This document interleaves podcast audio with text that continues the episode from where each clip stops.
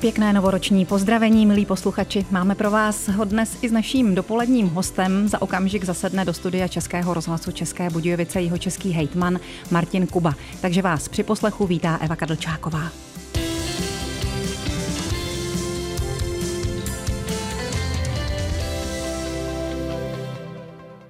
Optimisticky jsme vkráčeli do nového roku v rámci pořadu dopolední host Českého rozhlasu České Budějovice, kterým je dnes, jak jsem před chviličkou avizovala, jeho český hejtman, doktor Martin Kuba z ODS. Vítejte u nás, dobrý den. Hezký den a eh, vše dobré všem do nového roku. Než se dostaneme k tomu novému roku, tak nás čeká i povídání o roce předcházejícím, ale já bych začala ráda společensky. Jaké byly Vánoce? Vánoce byly úžasné, protože jsem mohl strávit vlastně týden eh, u nás na chalupě v Nových Hradech, kde já to mám moc rád. Eh, strávil jsem týden se svojí rodinou, se svým synem, eh, kterýmu jsou necelý tři roky, takže úžasný Vánoce. Každý, kdo zažívá Vánoce s dětma, tak ví, o čem mluvíme. Pro mě kouzelný čas. Ty rozzářené dětské oči Nádhera, u rozsvíceného stromečku. A vy jste si s tím chlapečkem dal na čas? Já jsem si s tím chlapečkem dal na čas, ale ne, že bych to dělal systematicky, ono to někdy tak v tom životě je a někdy vás ty, eh, řekněme, zdravotní kombinace toho páru přivedou k tomu, že to prostě nejde eh, tak rychle, takže nebyla to nějaká strategie, eh, já jsem děti vždycky chtěl a takhle to prostě přišlo.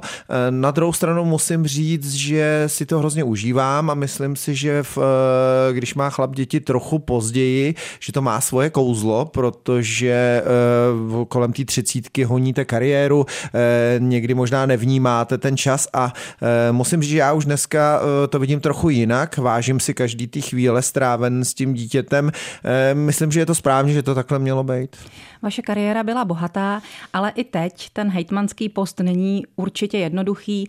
Nakonec fungujete i v radě města České Budějovice, takže těch nejrůznějších rolí máte víc. Jste členem výkonné rady ODS, předsedou regionálního združení. Máte tedy už trošku víc času i na tu rodinu? Dokážete si ho najít? Tak eh, času eh, určitě moc nemám, nutno ale říct, že já v podstatě trochu jakoby workoholik jsem, eh, že mě ta práce prostě baví. V téhle té chvíli jsem nově členem rady, protože nám vlastně Budějovičáci dali důvěru ve volbách a, a s týmem nové paní primátorky Dáši Škodové nám dali příležitost, abychom radnici vedli a já vlastně tvrdím, že krajské město by mělo spolupracovat s krajem a bral jsem to jako příležitost, kdy po dlouhé době eh, by mohla být vlastně propojené vedení kraje a města a chci tyhle ty roky využít, aby tady po nás eh, něco zbylo, abychom opravdu udělali věci, na které tady Budějovičáci a řekněme v té budějovické aglomeraci se dlouho čekalo, eh, takže času mám, řekněme, mm, ne příliš, ale jsem na to zvyklý a snažím se si užívat všechny volné chvíle, které mám. V těch minulých volbách, posledních volbách v minulém roce, vy jste paní docentku Parmovou dokonce přeskákal, ačkoliv určitě jste ne, nekandidoval s tím, že byste chtěl být eh, v čele magistrátu Českobudějovického primátorem. Nicméně udělalo vám to radost? Tak eh, vždycky, když pracujete v politice, tak ty volby jsou vlastně opravdovým jakoby testem, jak vás ti lidé vnímají. Takže určitě eh, za mě já bych chtěl především všem Budějovičákům poděkovat za tu obrovskou podporu, protože že by samostatná ODS kandidovala, protože dneska se hodně kandiduje pospolu, my jsme tady kandidovali samostatně, já se snažím to držet, přijde mi to fair vůči voličům a že by měla téměř 30% v nějakém městě, to je jako hodně neobvyklé, takže já si toho moc vážím a samozřejmě eh, mi to eh, dělá radost, protože je to nějaké zhodnocení a řekněme nějaký reálný test toho, jak lidé vaši práci vnímají a já si toho velmi vážím a také je to pro mě jako velmi zavazující. Eh, za dva roky nás zase budou čekat krajské volby, takže pro mě strašně důležité. Já se snažím být politik, který je pořád mezi lidmi a nestrácet ten kontakt s tím, co si o vás lidé myslí, jak vnímají to vaši práci. Myslím, že to je strašně důležité.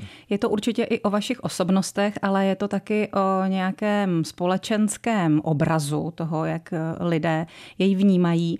Ty nejbližší volby, které zase máme teď naopak před sebou, to jsou volby prezidentské. Já se vás neptám na váš typ nebo na toho, koho tam hodíte, ale jakého prezidenta byste si tak obecně představoval nebo republice přál?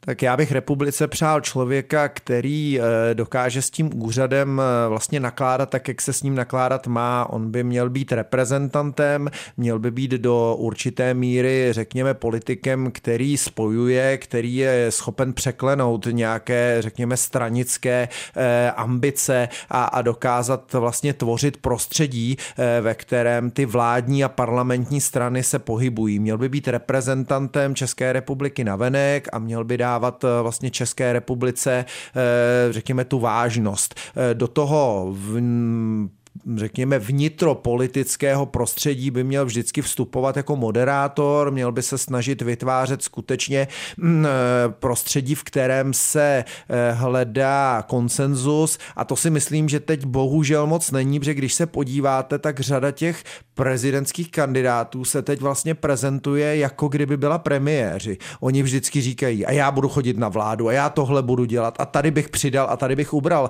Ale v České republice máme systém, kde prezident nerozhoduje, kde prezident není vláda. Takže ono, bohužel, eh, ta kampaně je postavená na tom, že se ti lidé snaží ukázat, jako by vlastně měli pravomoce, které nakonec mít nebudou. Trošku je škoda, že nemáme zkušenost s těmi kandidáty v reálném politickém životě, že řada z nich vlastně nikdy žádnou politickou funkci nezastávala, takže lidé si teď budou vybírat a trošku je třeba si přiznat, že si budou vybírat možná víc mediální obraz, který se snaží vytvářet jejich PR týmy, než reálnou zkušenost, jak by se ten člověk v politice choval. V tom si myslím, že mm, když kandidují potom lidé, které jste zažili, ať už jako primátory, hejtmany, premiéry nebo poslance, tak je to vždycky jako čitel viditelnější, protože víte, jak se ta daná osobnost v nějakých krizových politických chvílích chovala. Eh, jsem zvědav na to, jak to dopadne. Eh, přímou volbu prostě Česká republika v jeden moment chtěla, byla po ní velká veřejná poptávka, tak ji máme. Eh, tak je třeba si přiznat, že to přineslo mnohem větší ambice prezidenta se politicky prosazovat, vymezovat vůči vládě. Je to prostě jiný fenomén, který s tou přímou volbou souvisí a počkáme si, jak ty volby dopadnou říká Martin Kuba, jeho český hejtman, náš dnešní host.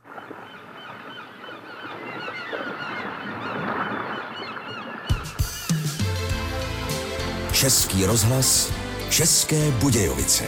Rádio vašeho kraje.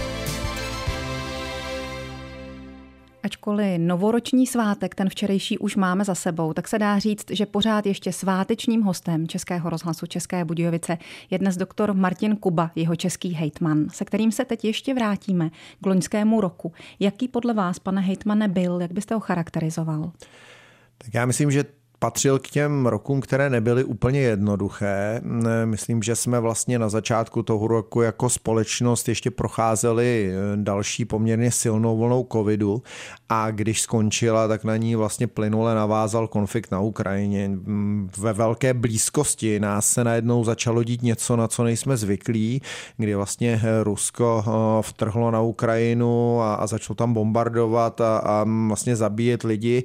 Myslím, že je to pro řadu z nás jako zvláštní zkušenost, protože možná už jsme byli zvyklí, že tyhle věci nezažijeme, nezažijeme v Evropě tak blízko nás a mm, je to podle mého e, zajímavá zkušenost, protože myslím, že e, řadě lidí taky může ukázat, že svět není už jenom místo, kde se budeme mít každý den lépe a lépe a radostněji, že je to pořád místo, které nám může přinést překážky a že o to, jak se máme, o to, jak žijeme, taky někdy musíme bojovat a ne vždycky jenom ze zbraní, ale prostě snažit se, aby se ta společnost měla dobře, abychom prostě v tom standardu, na který jsme zvyklí, dokázali dokázali žít, takže ten rok určitě nebyl jednoduchý, potom samozřejmě to přineslo eh, kombinaci inflace a vysokých cen energií, protože se najednou ukázalo, že ta Evropa přemýšlela už o té energii jenom z pohledu, aby byla zelenější a je jedno, co to stojí, vždyť my jsme bohatí, můžeme si všechno dovolit. A úplně zapomněla, mm, že všechny mm, civilizace, všechny společnosti musí také přemýšlet o své bezpečnosti. Eh, a najednou se ukázalo, jak vlastně v tomhle jsme nechali otevřít otevřené dveře a především díky politice Německa eh, jsme vlastně jako Evropa byli extrémně závislí na dodávkách eh, těch surovin a z Ruska. Myslím, že je to pro eh, Evropu a evropskou civilizaci eh, takové probuzení. A já doufám, eh, že probuzení, které bude mít nějaký dopad na to, že lidé mm, a ta společnost a politici začnou přemýšlet taky opravdu. Tak, že ten svět není jenom úplně nekonečně bezpečné místo, ale že musí taky ty svoje národy, obyvatele chránit, takže když přemýšlí o energetice, tak ona ano, má být zelená, to bez zesporu, máme se snažit, aby byla co nejčistší, ale také musí být ekonomicky dostupná, jinak likviduje vlastně tu funkčnost a všechny civilizace a ta evropská vyrostly a mají se dobře, protože měli v jeden moment dostupné a laciné zdroje, to je prostě zákon rozvoje civilizace a také proto, že musí být bezpečná ta energie, že ji musíme mít na svém území. Takže rok, který přináší podle mého řadu signálů, eh, které je dobré neignorovat a poučit se z nich. Já tomu říkám, že se teď zřejmě všechno nějak přesype a kéž by se to přesypalo dobře. Pojďme se ještě vrátit k tomu, jak kraj, jeho český kraj, na tuhle mm, energetickou krizi a hospodářský propad reagoval tak my jsme eh, v podstatě jako kraje byli postaveni na začátku roku před to, že jsme potřebovali vysoutěžit nové ceny energií, protože nám na konci roku končila smlouva, my jsme to vždycky měli na nějakou dobu. Eh, tam se bohužel stala ta situace, že od té války se to vlastně vysoutěžit nedalo, protože všechny ty burzy se zastavily, eh, ty ceny lítaly nahoru dolů, hlavně vám nikdo nebyl schopen nabídnout takový objem energie, který my prostě potřebujeme, protože my kupujeme energii pro nemoc nemocnice, domovy pro seniory, pro školy, prostě je to velký objem, takže s tím jsme měli problém, to jsme nakonec řešili s vládou a, a teď mohu všechny jeho Čechy ubezpečit, že máme energii vysoutěženou, máme ji za spotové ceny, to znamená uvidíme, jak se bude ta situace vyvíjet. Eh, je tam ta garance toho vládního stropu, eh, ale kdyby ty ceny zlevňovaly, tak my na tom budeme jako jeho český kraj lépe. To si myslím, že se povedlo. A druhá věc, kterou jsme udělali, a já jsem ji považoval za důležitou, že když jsme viděli, viděli, jak eh, lítají ty ceny energií a jak eh, dopadá inflace vlastně na Čechy a, a jeho české občany, tak jsme přišli s programem My v tom jeho Čechy nenecháme, kdy jsme vlastně se rozhodli, že budeme podporovat rodiny mm, s určitým příjmem na hlavu v té domácnosti a pomáhat třeba jeho českým rodičům, abychom podporovali aktivity jejich dětí, protože najednou spoustě těch rodin třeba nezbývalo na kroužky, mm, nezbývalo jim na angličtinu, na sporty a tak dále. A chtěli jsme pomoct seniorům seniorům. Ten program jsme spustili, já za to chci poděkovat všem zastupitelům i opozičním, protože nám s tím pomohli. Ten program funguje a myslím si, že řadě jeho českých rodin eh, pomohl a pomáhá pořád ještě, protože on ještě běží. Tak se k tomu za chvíli vrátíme s naším dnešním dopoledním hostem Martinem Kubou.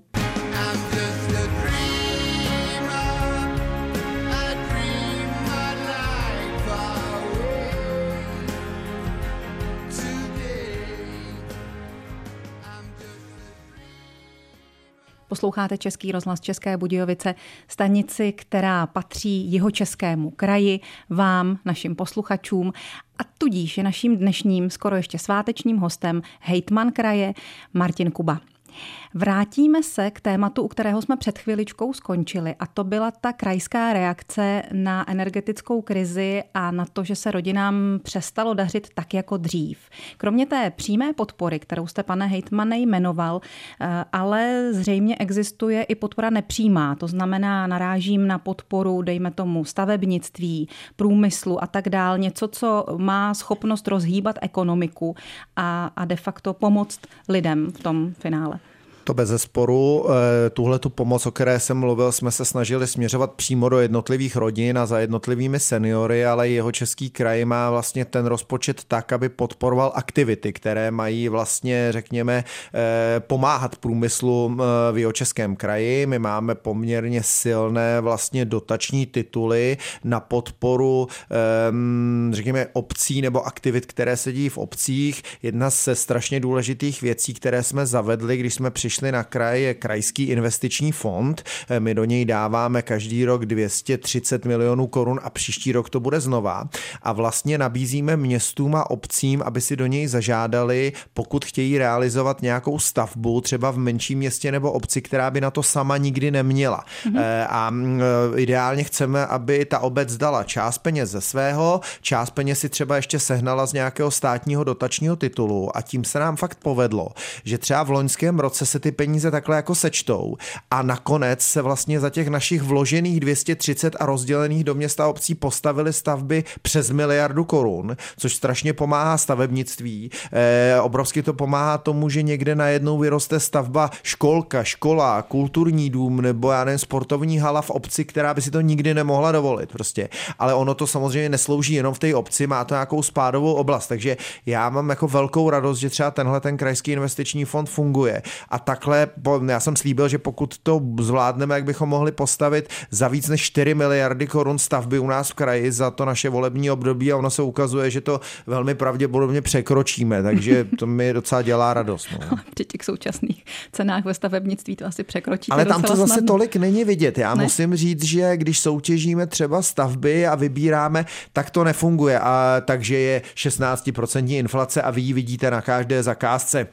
Musím říct, že nám se dařilo třeba v roce 22 soutěžit eh, ty stavby eh, poměrně slušně, někde dokonce za nižší ceny, než jsme předpokládali. Ono to taky závisí na tom, jaká ta situace na tom stavebním trhu je, jestli se ty firmy bojí o práci.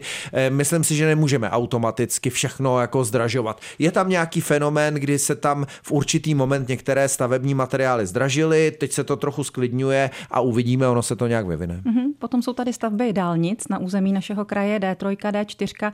Nevím, jak pro ostatní, pro mě je radost sledovat, jak rostou, zvlášť třeba v případě té D4, kde eh, ten projekt celý se uskutečňuje v režimu PPP, to znamená, eh, starají se o něj soukromé firmy, tak to opravdu šlape. Ta D4, tam je to vidět, že ten PPP projekt je funkční, tam je to super. Eh, bohužel D3 je mm, věc, která prostě má zdržení kolem Českých Budějovic. On to je vlastně problém jednoho jediného stavebního objektu a to je toho tunelu, který vede vlastně kolem pohůrky. A to proto, že on byl vyprojektován vlastně založením pilotů a milánských stěn, že se vlastně e, bude stavět stěny a, a v nich se dělá ten tunel. A nakonec se vlastně v té realizaci zjistilo, že ten projekt není připraven ideálně a musí se předělat. A bohužel tam došlo k dlouhému hádání vlastně ŘSD jako zadavatele a toho dodavatele té stavební firmy. A když jsem přišel na kraj, tak jsme se tomu snažili maximálně věnovat. Teď myslím, že se nám s novým ministrem podařilo už vlastně tu dohodu s tím, mm, s tím realizátorem udělat, staví se, jede to, ale to spoždění tam prostě bylo, to je fakt, ale já teď věřím, že ten termín, který jsme slíbili, a to je konec roku 24, nebo ten poslední kvartál roku 24, už bude dálnice otevřená jako celek kolem celých českých Budějovic a bude dál pokračovat vlastně na kaplici a furt platí to, že někdy kolem roku 26 bychom měli být na hranicích, ale máte pravdu, že ta D4, že se na to jako kouká líp a ten pocit z toho je bez zesporu lepší a, a možná ty varianty PPP projektu jsou jako zajímavější. Na druhou stranu ta příprava eh, je trochu složitější z pohledu toho státu. Tam musí být vypořádaná strašná spousta věcí, když to předáváte vlastně tomu soukromému realizátorovi. Ještě povězte, jaké pravomoci vůbec má kraj zasahovat do té státní stavby? Eh, tak eh, mm, je třeba říct, že vlastně všechny povolovací procesy na všechny tyhle velké stavby, dálnice, silnice prvních tříd probíhají na krajském úřadě. Je to státní zpráva, není to něco, co by řídil hejtman a nějak do toho zasahoval, ale jestli ten úřad funguje nebo ne, je strašně vidět. To není tak, že vlastně jakoby dálnici staví jenom stát, on ji povoluje kraj mm-hmm. a musí být připraveny všechny ty vypořádané pozemky. Třeba severní spojka je vlastně na Českobudějovicku strašně důležitá stavba, e, vede vlastně nebo povede e, od toho kruhového objezdu v Globusu, když budete přijíždět od Písku nebo od Plzně do Budějovic, tak budete moct zahnout doleva, přejet z řeku a napojit se na dálnici. Když tahle severní spojka nebude, tak vlastně nemáte jak se na tu dálnici před městem dostat. A stejně všechny ty kamiony pojedou dál a pojedou po levobřežní komunikaci, protože je to pro ně nejkratší. A to je to, co já třeba vyčítám minulému vedení kraje a minulému vedení města, že nespolupracovali s tím ŘSD, protože tam často musíte vykoupit pozemky, dohodnout se s těmi firmami, že vám uhnou, eh, že se to prostě udělá takhle, že jim zaberete kus areálu a nedá se to všem jako nařídit. Často tam musíte hledat řešení a já teprve, když jsem vlastně přišel na kraj, tak se nám podařilo očpuntovat eh, tuhle tu severní spojku. Teď před Vánoci se podařilo, že se podalo žádost o stavební povolení, která teď se bude u nás na kraji řešit řešit a já doufám, že už dokonce možná v roce 24 bychom tuhle severní spojku mohli začít stavět. Čili ta provázanost toho kraje a toho státu je v tomhle opravdu velká. Takže nejenom do roku 23, který nám teď začíná, ale i do toho dalšího jsme teď nahlédli s jeho českým hejtmanem Martinem Kubou, naším dnešním dopoledním hostem. Za chvíli po písničkové přestávce se ho zeptám i na výhled, co se týče energetiky. Na sněženky si ještě chvíli počkáme, je totiž teprve 2. ledna roku 2023. A tak jsme na nový rok do studia Českého rozhlasu České Budějovice pozvali jeho českého hejtmana Martina Kubu. Kdo posloucháte už nějaké dvě desítky minut, tak to víte.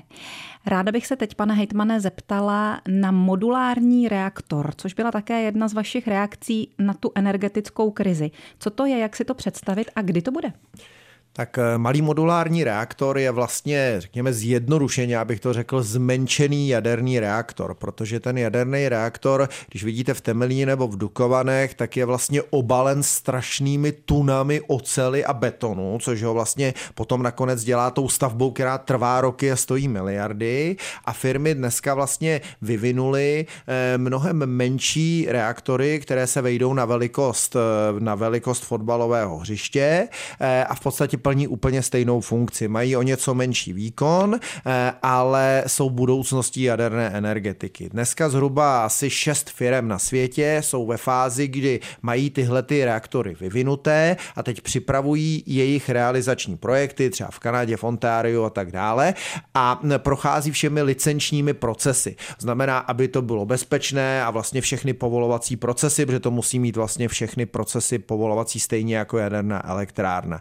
A jak jakmile tím projdou, tak se zdá, že v roce kolem roku 30 už by mohly být první, reál, první reálně postavené a já tvrdím, že my jako Evropa a především jako Česká republika bychom měli být na tohle období připraveni, mít připraveny ty licenční procesy pro Evropu, aby když ta technologie bude, abychom je sem dokázali rychle přenést. Ty reaktory už se nebudou mm, stavět vlastně na místě, oni se budou sestavovat eh, z, mm, z takových komponent, eh, to to znamená, budou velmi snadno sestavitelné. Je to obrovská příležitost podle mého pro Českou republiku, protože země ve středu Evropy, jako je Česká republika nebo Polsko, aby se dostali od uhlí, tak nutně potřebují jadernou energetiku. My nemáme vody, jako mají tamhle někde v Norsku a na severu, my nemůžeme vyrábět tolik elektřiny z vody, my nemáme tolik slunce, jako mají ve Španělsku, nemáme tu moře, kde by hodně foukalo, takže my, když chceme od uhlí odejít a potřebujeme něco, co vyrábí elektřinu v lednu, v únoru, kdy je zataženo, tak to není sluníčko, nejsou to panely na střeše, ale je to prostě jádro, anebo plyn, ale pak se musíme spolehnout na to, že ten plyn nemáme na svém území, takže modulární reaktor je podle mého budoucnost. My v Jižních Čechách máme jedinou lokalitu v České republice, kde takový modulární reaktor může vyrůst a já v tom vidím obrovskou příležitost za prvé, aby tady vyrostl a za druhé, já když jednám s těmi zahraničními firmami, tak oni budou vlastně potřebovat v té Evropě nějaké zázemí, odkud budou realizovat ty stavby. Protože Polsko má třeba objednáno šest těch reaktorů, ale oni nemají žádný historicky, nemají tam žádné jaderné inženýry, nemají tam žádné firmy, které by na to byly dobré. Takže když přijede někdo třeba z GE Hitachi nebo z Holteku, z těchto firm, tak oni jsou nadšení tím zázemím, které my tu máme. Takže já v tom vidím i příležitost pro Jižní Čechy přivést sem co nejvíc těchto firm, aby tady vlastně navázali spolupráci s českými firmami, zasídlili tady a stalo se to tím centrem, odkud se třeba za 10-15 let mohou tyhle ty stavby realizovat. A když jste se ptala, kdyby to mohlo být, a myslím, že v té České republice se bavíme třeba o roku plus minus 35. A tady v Jižních Čechách vy už jste někde tomu reaktoru to fotbalové hřiště vyměřili. Ano, protože vlastně na to musí být vymezená lokalita, která je seismicky posouzená a ta je dneska vlastně vedle jaderné elektrárny Temelín. Takže v České republice je jediná schválená lokalita, která je vedle jaderné elektrárny Temelín, má všechny ty testy, takže pokud by se první takovýhle reaktor stavěl, tak se bude stavět tady eh, v jeho českém kraji a já bych velmi rád eh, a budu dělat všechno pro to a proto jsme taky založili ten South Bohemian Nuclear Park, aby tady vyrostl první reaktor ideálně v Evropě, pokud bude mít všechny ty licenční a povolovací procesy a abychom využili téhle té příležitosti a přinesli do toho regionu právě tuhle tu schopnost, protože um, ti jaderní inženýři, to je prostě profese, která není všude a v tom Polsku je to prostě vidět a my je tady máme. Um, byl bych velmi rád, aby jsme to dokázali využít. No. Vám se k tomu asi hodí, k tomu jednání a k tomu přemýšlení o těchto věcech i vaše zkušenost eh, ministra průmyslu a obchodu, ale také vaše podnikání, které do toho energetického sektoru zasahuje. Eh, jedná se o chytré využití energetických eh, obnovitelných zdrojů a akumulace takové energie tímto způsobem získané. Dalo by se nějak akumulovat něco tím způsobem, aby to jeho českému kraji pomohlo překlenout tu energetickou krizi? Eh, tak eh, ta akumulace v téhle chvíli probíhá, řekněme, jakoby v menších eh, kapacitách. To znamená, já dneska jsem přesvědčen, že v České republice je rozumné akumulovat energii v, třeba v rodinných domech, protože ta, ona se vyrábí na té střeše přes den a vy tam nejste a večer přijdete a můžete ji mít v té baterce a spotřebovat. A v tom větším měřítku měřítku to ještě V tom neumíme? větším měřítku to je vždycky jako ekonomicky náročné. Teď eh, jsou pokusy o to ukládat té energie co nejvíce. Eh, vždycky je třeba si to spočítat tak, aby se to vyplatilo. Jo? Za mnou, když někdo chodí, je, vy vyrábíte ty baterky, my bychom je dali třeba do školy nebo do nemocnice, tak já jako často říkám, to není řešení pro úplně všechny, že je třeba se vždycky podívat, jak se ta energie spotřebovává. Vy ji prostě přes den musíte mít možnost ukládat a večer spotřebovávat a musí to mít nějakou ekonomiku logiku, musí to mít nějaké rácio. Takže lidstvo určitě by mělo usilovat o to, aby ta energie, která se vyrábí v jeden moment, kdy nepotřebujete, se dala někam uložit, protože ona je to pořád fyzika a my si musíme uvědomit, že když dáme na všechny střechy solární panely, tak se nám bude dít, že 8. srpna, kdy bude svítit sluníčko naplno, tak od 10 do odpoledne do 4 bude ta, ty střechy vyrábět tolik energie a budou ji někam muset posílat. My ji budeme posílat do ty sítě ta síť pořád musí být jako vyrovnaná, takže ono to sebou taky nese technické problémy. Třeba v Maďarsku kvůli tomuhle museli mm, e, vlastně tlumit výrobu v jaderných elektrárnách, že najednou té energie měli moc, čili vyrábět ji v jednom místě, tam ji ukládat a pak ji taky v tom místě spotřebovat nebo si ji umět chytře přeposlat mezi budovama a nakonec ji umět ukládat v tom větší množství, to je bez sporu prostě budoucnost, které se musíme věnovat budoucnosti té nejbližší roku 2023 se s naším dnešním hostem Martinem Kubou budeme věnovat za chvíli. Český rozhlas, České Budějovice, rádio vašeho kraje. S naším dnešním dopoledním hostem, hejtmanem Martinem Kubou, jsme začali otázkou na to, jaký byl minulý rok a skončíme to, jaký bude rok 2023 podle vás. Co myslíte? Tak já ještě uh, úplně na závěr uh, si dovolím, když takhle mluvím, poděkovat všem jeho Čechům, protože si myslím, že jsme ten uh, rok 22 zvládli, zvládli jsme ho společně. A já jsem rád a vážím si toho, že jeho český kraj je specifický, že tady jsme jeho Češi a uvědomujeme si to.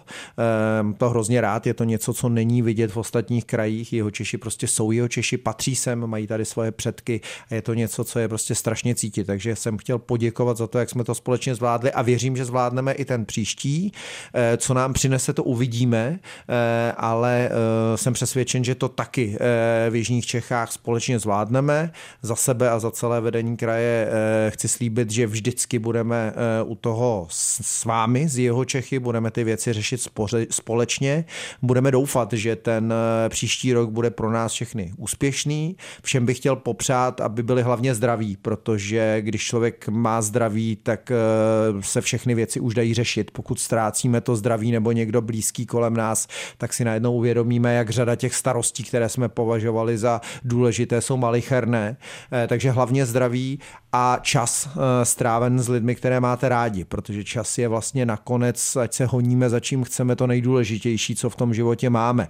Eh, a na nás záleží, s kým ho strávíme a za co ho vyměníme, takže přeju hodně zdraví, spoustu času strávených tím, co vás baví, co vám dělá radost s lidmi, které máte rádi eh, a ať nám přinese ten nový rok něco hezkého, ať se vám plní všechny přání, které máte v hlavě.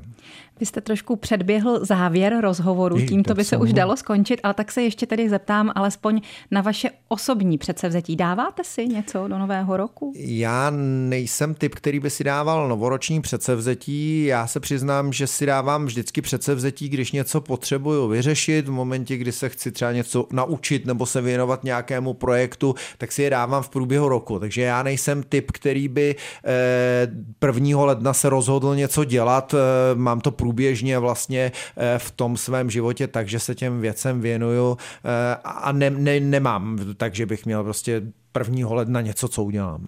Tak se alespoň ještě na závěr podívejme na takový malý výhled na pár milníků, jenom několika větami roku 2023, tak jak je vidíte před sebou, včetně třeba toho, že by poprvé mělo z jeho českého letiště vzlétnout dopravní letadlo směrem dejme tomu Hurgáda, dovolená.